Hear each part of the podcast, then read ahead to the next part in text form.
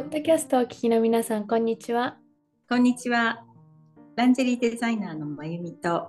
ランジェリー愛好家の千尋です。はいはいはいうふふとか言って笑ってなんか違和感ありませんか、今日私の顔いや、有言実行したんだなってしてきました。してきちゃいました、ついに興味津々だった二重の埋没をしてきまして、左右差を整えてきたんですけれども、今ダウンタイム4日目とか、何日目ですか？4日目くらいかなってことで、顔がものすごく腫れて、目がすごく腫れてむくんで、そんなに本当に今ズーム越しですけど、なんかそんな風には、そう本当ですかね、そんな腫れてる感じはない。本当ですか？私からすると、顔だけじゃなくてお顔も結構むくんでて、口の中にも口内炎がすごい、なんていうんですか、口内炎かな、白いのが、ここにできて腫れちゃってて、今なんかね、すごい違和感なお顔なんですけれども、やっぱりほら、その術後とかやっぱり抗生物質飲んだりとかしてたのかな。多分そうです。してました。ね、そうするとね、胃が荒れちゃったりもあるかもね。そういうことか。なるほど。お薬でね、やっぱり、顔がむくんじゃったりもあるよね。ということでしてきましたけれども、まゆみさんも美容整形すごく興味津々でいらっしゃったじゃないですか。私がしてきた感想を言うと、しなくていいならしない方がいいなってちょっと私は思いました。私がやっぱりちょっと痛みとか怖さに多分ちょっと強くない人間なので、もう整形する人ってすごい勇気がいることだし、体力もいることだし、大変なことだし、お金もかかるし、しなくていいならしない方がというか、しなくていいならしないなって私は思ったし、正直そんなにもともと自分の元の顔も嫌いって感じじゃなかったので、しなくてもよかったかもなと今は思っていますが、これが落ち着いた時に、目が落ち着いた、腫れが引いた時にどう思うのか、してよかったと思うのかどうかっていうところではありますよね。はい。ね、変えたかった部分っていうのがあって、で、それが変わったっていうことに、またそれが自分なりに折り合いをつけていけると思うし、そうですね。そうね。やっぱりずっと気になってたことだったんですよね。そうですね。私たちからってそう周りっていうかね、私から見て何もそんな風にね、ご本人がね感じてるっていうのは全く、思ってもみなかったし、全然、私はもちろんどんなね気持ちで千尋ちゃんがいても、私はね、支持しますというかありがとうございます。いいと思うんですけどね、やっぱりほら世代的に、私がその千尋ちゃんの世代とか、もうちょっと若いとかってなるとやっぱり身近ではなかったんですよね、そういう美容整形って。で、ここ数年とかも本当にお隣の韓国とかもね、当たり前っていうか、なんていうかね、すごいスタンダードなね、そういうお話よく聞きますしね。だから日本でも韓国まで行ってね、こうサクッと手術を受けるっていうかね、そんなようなお話もね、いろいろトラブルなんかもね報告されちゃってますけれども、そういうのもね、本当だから時代がいろいろね変わっているから、感覚がね、そうだから私がもし、今だからそういう、なんていうかな、今の世代っていうのかな、うんうん、そしたらやっぱりそのコンプレックス感じてる部分を少しでも直したいなって思っちゃってたかもしれないし、うん、なるほどなるほど、うんうん、そうですね。いやでもすごい勇気がいったんですね。勇気がいりました。もうね最初に腫れ止めの点滴をするんですよね。でその腫れ止めの点滴から私はもうビビっちゃって注射針が入らないっていうので2回3回ぐらい刺されて、ごめんなさい怖くてって言って、もう緊張すっごい緊張しちゃって、もう怖くて注射針は入らないし血管は見つからないしみたいな感じだったんですけど、あそう、うん、多分緊張しすぎてたのかわからないんですけど、麻酔もお酒飲まないので多分麻酔とかってお酒飲まない方すぐ効くと思うんですけど、うんうんうん、それだけ緊張してたのか、それを聞きます、ねうんうん、かなり効くまでにちょっと看護師さんが聞いてきましたって聞かれた時は全然聞いてる感じがしなくって、もっとここを、うん、深くしてくださいって言われて、そこからやっと聞き始めて、うんうん、そうですね。怖かったね。怖かったです。もう怖いけど、もうあんなのもうみんな人には勧められないですね。私は、まあ、埋没なので、埋没手術って結構そのメディアで今すごく広告とかでものすごくこう歌われてますけど、ね、うん、2人埋没みたいな感じで歌われてますけど、うん、気軽にすごくできそうな感じはするけど、うんまあ、気軽にできるのかもしれないですね。できるかもしれないけど、私にはちょっとまあ私もやってきたので気軽に行ってきた、クリニックに行ってきたっていう感じではあるけれど、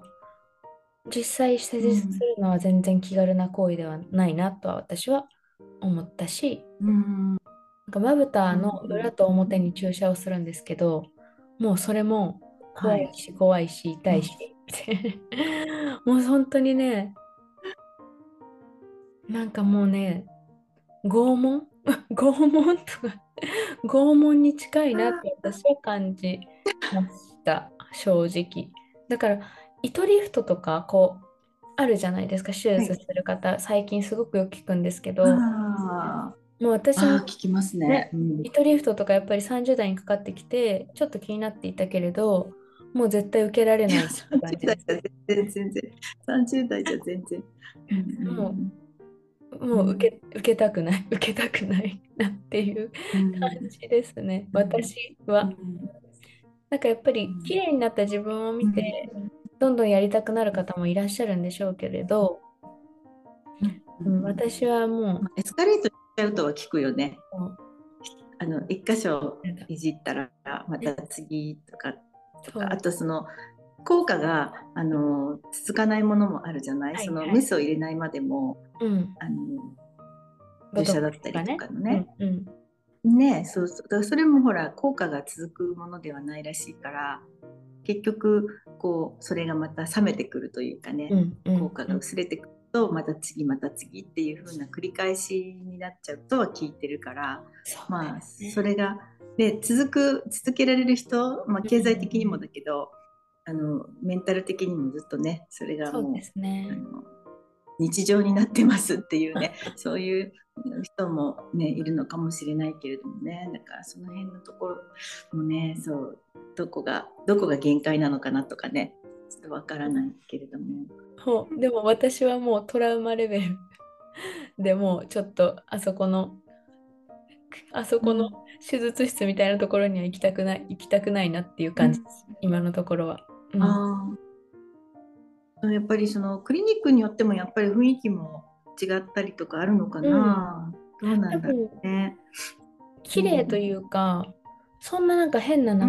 医者がいるみたいな感じの怖い感じだったです、うん、もちろん、うん、エステサロンに近いというか、どちらかというか、症例も多くてちゃんと経験も豊富なお医者様だったんでしょ。なんかね、院長先生がやってくださったんですよね。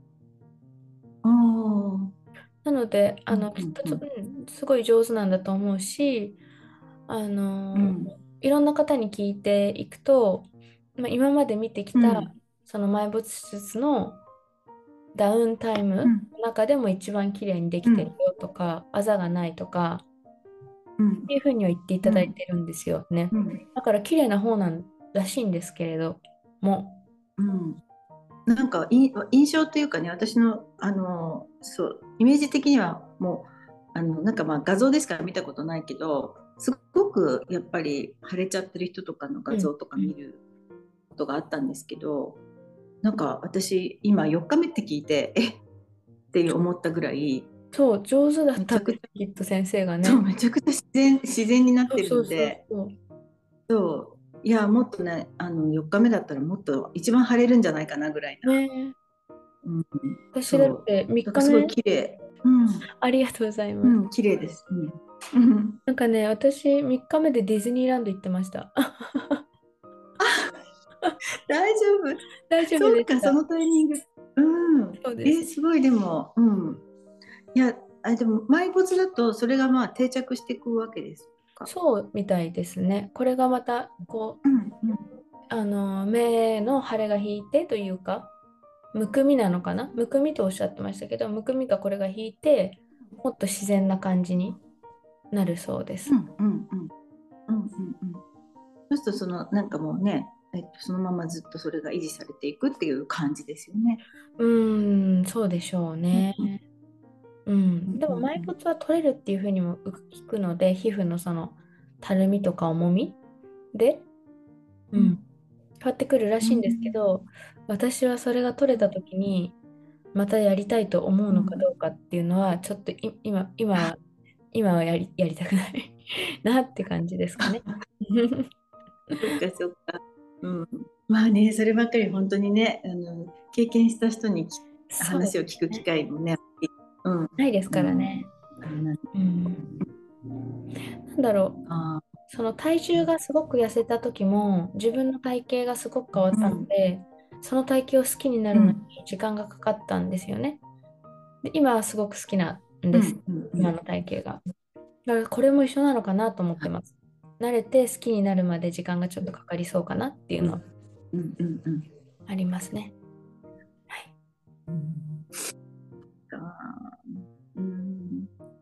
いやね、そうね、今こう私の年代だとまた悩みがまた違うわけで、舞台になりたいなとかっていうよりもやっぱりこう肌の張りがね足りないとかシワとかシミとかね、そういうまた違ったステージなんですよ。だけどまあね、本当人によりますよね。だからシミを取ってるのを繰り返してる友人がいるんですけれども、やっぱりその時は取ってきたんだよって言うんだけど、またなんかできて何ヶ月か何年かしたらまたできてたりとかして、またなんか、繰り返してるっていう人もいるし、本当に1回で綺麗になった人もいるし、本当それぞれなんですよ。シミとかはね、確かにやっぱりほら出やすさ、シミが出やすい方出にくい方っていらっしゃるらしいですよね。肌のその油がね、油が出る方はシミができにくくて、乾燥肌の人はシミになりやすいっていう風に聞きました。乾燥肌の人は、そうなんだ、なんかあれって、まあ、紫外線とかもあると思うけど、内面的なね、こうなんていうの、ターンオーバーがやっぱりこう年齢とともに、例えば28日周期だったものがその2倍になる3倍になるとかってよく聞くんで、私なんかだと28日どころか70何日かかるとかそういうの聞くともういや遅いみたいな感じターンオーバーしてる間に次がまた発生するみたいな、そうですよ、なんかエンドレスってなっちゃうけれども、そっか、いやね、そうね、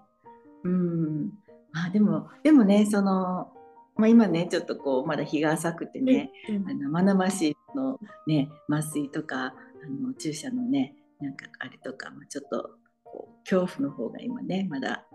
はい、ね、今どんよりとしたお顔してるそうですねどんよりしたきょとんとした顔してるどんよりしちゃってるけどそうきょとん顔してる目がねって感じですよね、うん、これがどうなってるんだろう。でもやっぱり、うん、あとはほら私頑張ったんだわっていうさそういう気持ちとか、うん、あとはそのやっぱり慣れていくと思うのねその 新しいというかね、はい、新しい顔に状況にねうん、そうだから、うん、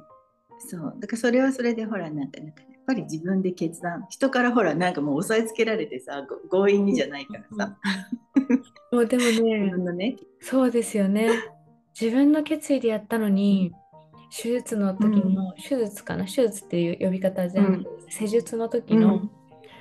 台に寝るんですけど、うん、あの時はもう本当に拷問されてる気分でした。もう動けないんだ、もうやめたいけどやめられないんだ感じですね。そっか、注射が始まる。いやちょっと今、ね、はいはい今だから話せるけど、ね、そうですね。もうね注射が始まった時点でもうねもう嫌ですって感じでした。もうやめますって言いたくなりました、うん、やっぱりやめますって言ったの言えなかったです。頭の中では言えなかったやっぱりやめますって言いたかった。無理ってずっとそう思ってました。頭の中では無理これからどうするの、早く終わらないかな、まだ終わらないの、なんでここに注射するのみたいな辛かったです、はい、みんな頑張って綺麗になってるんだなという感じですね、うん、新宿のほら結構歌舞伎町とかキャバクラでお仕事されてる方とかって、うん、結構有名になる方がいらっしゃると思うんですけど、はい、やっぱり整形もすごくこう、はい、なんていうんですか、大っぴらにされていて、すごくここやってここやりましたとか、うん、ここの骨を切りましたとかおっしゃってる方がやっぱりインターネットのね時代よく目にするんですけど、もう私はもうこれを見よう、このスタイ埋没だけでこんなにビビってしょうがないのに、あんなことあんなにたくさんね施術されてる方って本当に勇気ですよね。勇気というかもうなんか尊敬する、うん、尊敬します。本当にすごい頑張ってるんだなっていうふうに、うんうん、思いますね。はい、そうだね、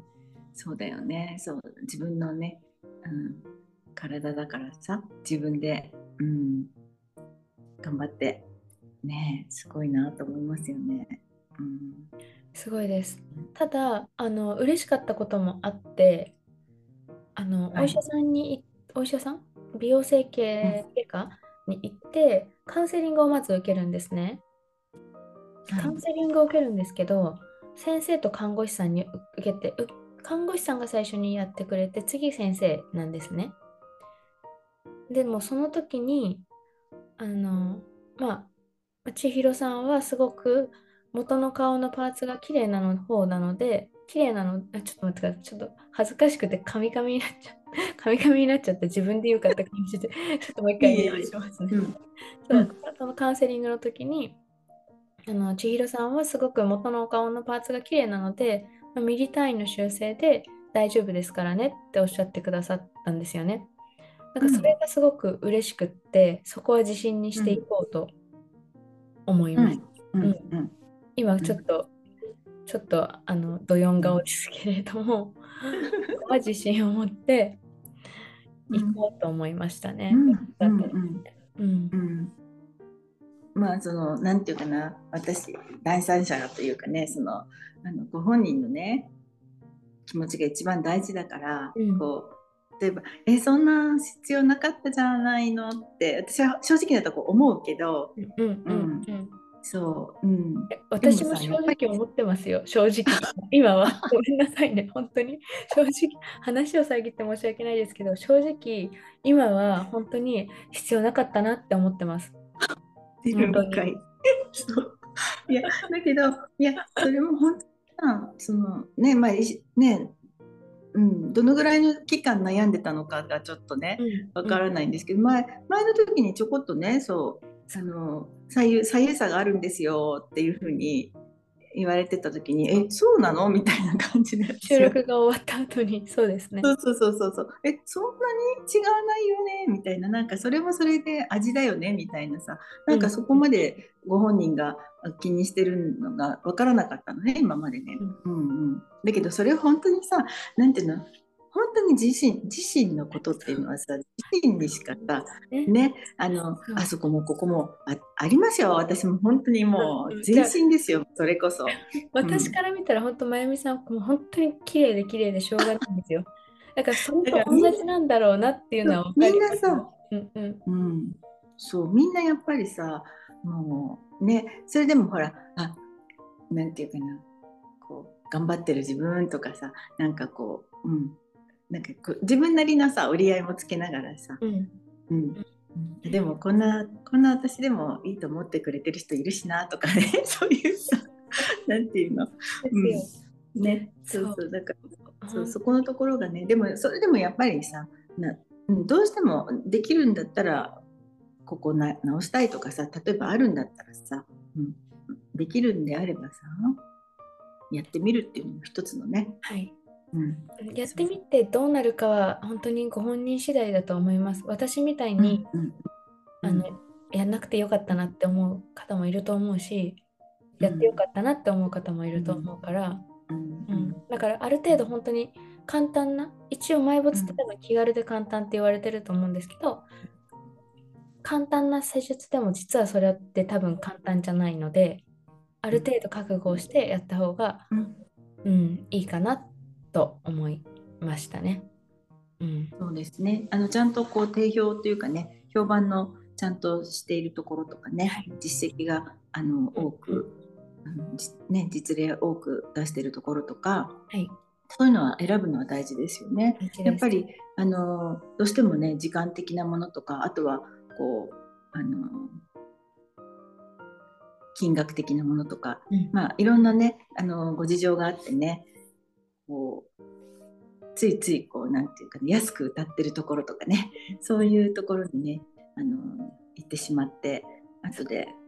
ね、とんでもないなんかこう、ね、副作用があったとかね、そんなのでこう駆け込んでまた別のお医者様にねやり直してもらいましたみたいな、私も YouTube でもちょっと見たことあって、まあそれは本当に専門家の方からもねちょっとあれがされてますよね、警告されてますよね、気をつけましょうねっていうね、だけど本当にもうこの数十年っていうかね、数年で本当にそういう技術とか、お薬もそうだけど本当に進化してると思うんですよね、だからより自然に、より本人が納得するそういったね施術ってあると思うんですよね、まあでもやっぱりね、多少なりともね、そうなんかこう痛くも痒くもないみたいなことはないと思うとは想像つきますけれどもね。だって私今ね、私が一番気になってるのは、気になってるのはっていうか、やっぱりこうやっぱり私もランジェリーとかね、ブラのデザインとかね、そういうのをしてると。私たちね、そういったランジェリー関係でこうやってると、どうしてもその海外からの情報が結構多く入ってきたりで、こう海外のそのデザインのランジェリーとかそういうのをこう見るにつけ、やっぱりそのこう欧米の人たちのなんていうかな、こうバストの張りだとか。そういうのがやっぱりこうね、アジアの私たちとは違うこうバストラインがあったりするわけですよね。でいつまでもそのね、年齢的にいつまでもそういった張りなんかがね保てるっていうのはないから、どうしてもそのこうバストに対する悩みなんかも私も年齢とともに出てくるわけですよね。余計こう比べちゃうというかね、そうだからこう年取ってくるといらぬところに肉がついて、うんうん、大事なところの肉がそげてきて、うんうん、とかね。あとはそのダイエットしたいんだけど、ダイエットするとまずその女性らしいラインが崩れていくとかね、うん、私なんかもすごくバストがやっぱりこう痩せちゃうと困るなっていうふうに思っているんですけど、うん、バストは痩せちゃうのにお腹は痩せないとかねうん、うん、そう、あとヒップは垂れてきちゃうとかね、そういう悩みって出てくるじゃないですか。そうするとなんか最近はこう自分のそのいらぬ脂肪をいるところに移植するみたいな、うんうん、そういう施術なんかのこう、宣伝とかも入ってくるようになって、最近調べてたらそうで、そこもまたそういった競争、その、うんうん、ここだとねA 社だとね何十万ですけど B 社だと何十万ですみたいな、はいはいはい、ね、なんかこうまだその実例っていうかね、本当に受けた人が、まあ、今回のそのね千尋ちゃんのようにその受けた人がこうですあですっていう話って聞けてないから、うん、一体どうなのかなとか、あとはやった人は多分内緒にしてたりもするのかなとかね、うん、結構内緒にしてる方多いみたいですよ、やっぱりね。そうですよね。だからすごくグラビアさんっていうかもうね、それがそのやっぱご自身のねこうボディをねこう綺麗に保ってる人たちとかね、そういうモデルさんとかっていうとやっぱりすごく理想的な体型してる方が多いじゃないですか。いわゆる、うん、ウエストがギュッとなってるんだけどヒップも綺麗でバストもちゃんとしっかりあってっていうのが、はい、もう本当に絵に描いたような体型の人たちって、うん、やっぱりそういう手術受けてるのかなとか考えちゃいますよね、やっぱりそうそうそう、やっぱりそのある程度こうね自分自身のねこう自分自身をこう商品としてね、うん、売っていくためにはその痛みなどもね、うん、耐えてやってることなんじゃないかななんてね思いますけどね、うんうん、そうそうそうそうですよね。なんて言うんですかね、結構やっぱり本当に、まあ、いろんな施術を受けてらっしゃる方本当に多いみたいで、みんなが多分公言してない、うん、けれど大体皆さんやってるよっていうのは、うん、すごく聞きます、うんうん、もすごく聞きますし、ですね、でもね、私本当に今回やって思ったのは、これを言っちゃうと本当に、うん、なんていうのかな、批判を受けるというか、ネガティブな言葉をもらっちゃいそうなんですけど、うん、私は正直この二重の整形する前も綺麗だったなと思うし、自分が、うんうんうん、でなんだろう、痩せたこと、まあ、ダイエットで痩せたわけ、うん、まあ、ダイエットもちょっとはしましたけど、痩せたこととか、うん、ジムに行って運動して作ってきたこの体型とか筋肉とか、うん、そういったところもすごく自分自身で綺麗だなと思っているし、お胸は小さくなってしまったけど、それでもやっぱり、うん、綺麗だなって今も思いますし、だからなんていうのかな、整形をすることは私はもちろん否定はしていないし、うんうん、やりたかったらやったらいいと思うし、だけど本当にみんな人って生まれたままにして美しいというか、生まれながらにして美しい、みんな美しいし綺麗だしってすごく思いますね。なんか話がうまくまとまらないんですけど、うんうん、それって多分年齢を重ねていっても同じことだなって正直思っていて、私は多分20歳の時より今の方が綺麗だなと思っているし、まあ、それはそれなりの努力をしてきたからだと思っていますし、うんうんうん、なんだろう、もちろんシワとかは増えてますけどね、シワ増えてるんですシミとかも増えてますけど、それでもその魅力になってるかなとも思いますよ。街中でその高校生とか20歳ぐらいの子とすれ違うと肌質が全然違うのも分かるしいいなって思うんですけど、その子たちにはない多分ツヤとかがあったりするんだろうなとも思っていましたからね。だからなんかこんなにこういうメンタルでいたのになんで受けたんだろうってちょっと今は思ってはいるんですけどね。はい、うん、そうですね。まあ、でもそのほら受けてみて改めて考えられたことっていうのがあったわけで、そうなんですよね。一緒ですよ。ケーキも一緒じゃないですか。ケーキ見た目がすごく美味しそうだから食べてみたら意外と味がそんなに美味しくなかったみたいなケーキとかもあるじゃないですか。ケーキになっちゃう。ケーキと一緒。食べてみなきゃわからない。ご飯と一緒で食べてみなきゃわからないとか。そういう感じだったかなとも思うし、まあ、私はこの経験をまた自分の人生の糧にしてうまいこと付き合っていこうかなとは今は思ってます。あんまりネガティブには、ではないかなって感じですね。そうだね。私もそうだな。なんか、そう自分でも10代20代っていうのが昔あったわけで、でその時ってさ、だから自分がすごいさ、なんていうの、その若いっていう価値と若い人の価値っていうのかな、若いから価値とかさ、なんか全然なんかなんていうの気がつかないし、考えたことなかった。なんかすごく近所のおばちゃんに、その私が10代の時になんかこう本当にこうお肌がもうはじけんばかりのね。張りがあって羨ましいわって、その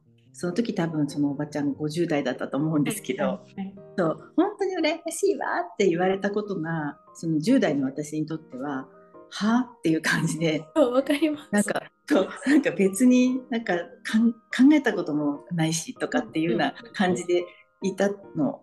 よね、多分ね。そうですよね。で今になってやっぱり私にもそういう時代あったんだなと思って、やっぱりそれこそ、若くてねこ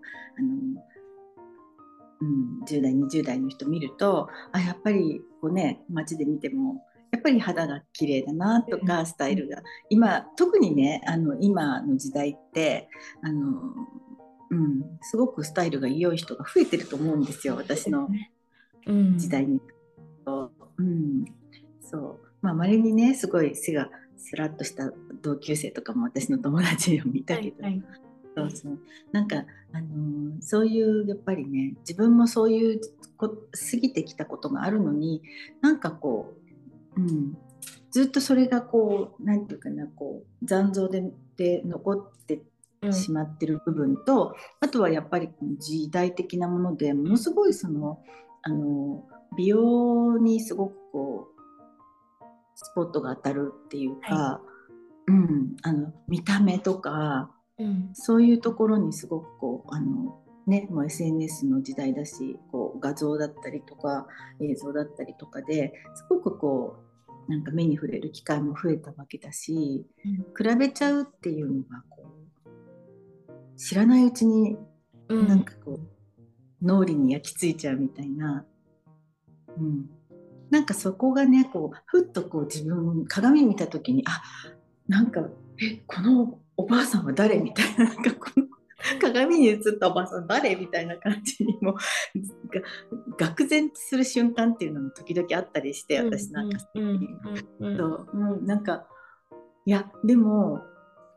なかなかこうなんていうの現実がこう認めにくいみたいな、ちょっと私の話になっちゃってごめんなさい。全然そうわかります。だからすごくそうだからこうなんかすごくくだらないことにこう自分でね執着してるというか、そうじゃないんだよねっていうところになかなかねなんかね難しいですね。いやちょっとこんな時代にね、そうだから20年後とかさ、千尋ちゃんがさ20年後とか30年後にね、そうまたどんな感覚でね、どうしよう20、30年なんかみんなAI とかで自分の顔が作れるようなマスクとか出てて、それをかぶって街に出るとかだったらどうしようかなとか思います今日わかります。なんかこう、うん、もうさ、なんかさ、もはや自分の顔じゃなくてさ、なりたい顔みたいになっちゃって。そうです、そうです。なんか全身ボディスーツみたいな感じで出歩くみたいな。どうなんだろう、そういう時代とかになるのかな。そうなっちゃうの？わかんないです。なんか犬の頭してる人とかも出てきそう。そしたら全身ボディスーツだった。キャラものでなりたいものになれるっていうのはあるかもね。そう、うん、そうだよね。そう私もなんかすごいシュッとしたミュージカルのキャッツに出てくるようなさ、シュッとしたニャンコになりたいなとかある、ね。私はですね、どっちかっていうと丸っこい可愛い動物になりたいですね。なんだ。こうポメラニアンとか。ポメラニアン大好き。そう、私たちポメラニアンラバーだからね。そうですね。とか、あとはまあアライグマとか、羊とかそういう感じになりたいかな。もこもこ、はい、うんうん。癒し系の。癒し系のそっち系かな。って感じですね。そっか。じゃあね、なんか面白そうね。そうね。そういう時代が来たら、じゃあそういう風に。まあこんな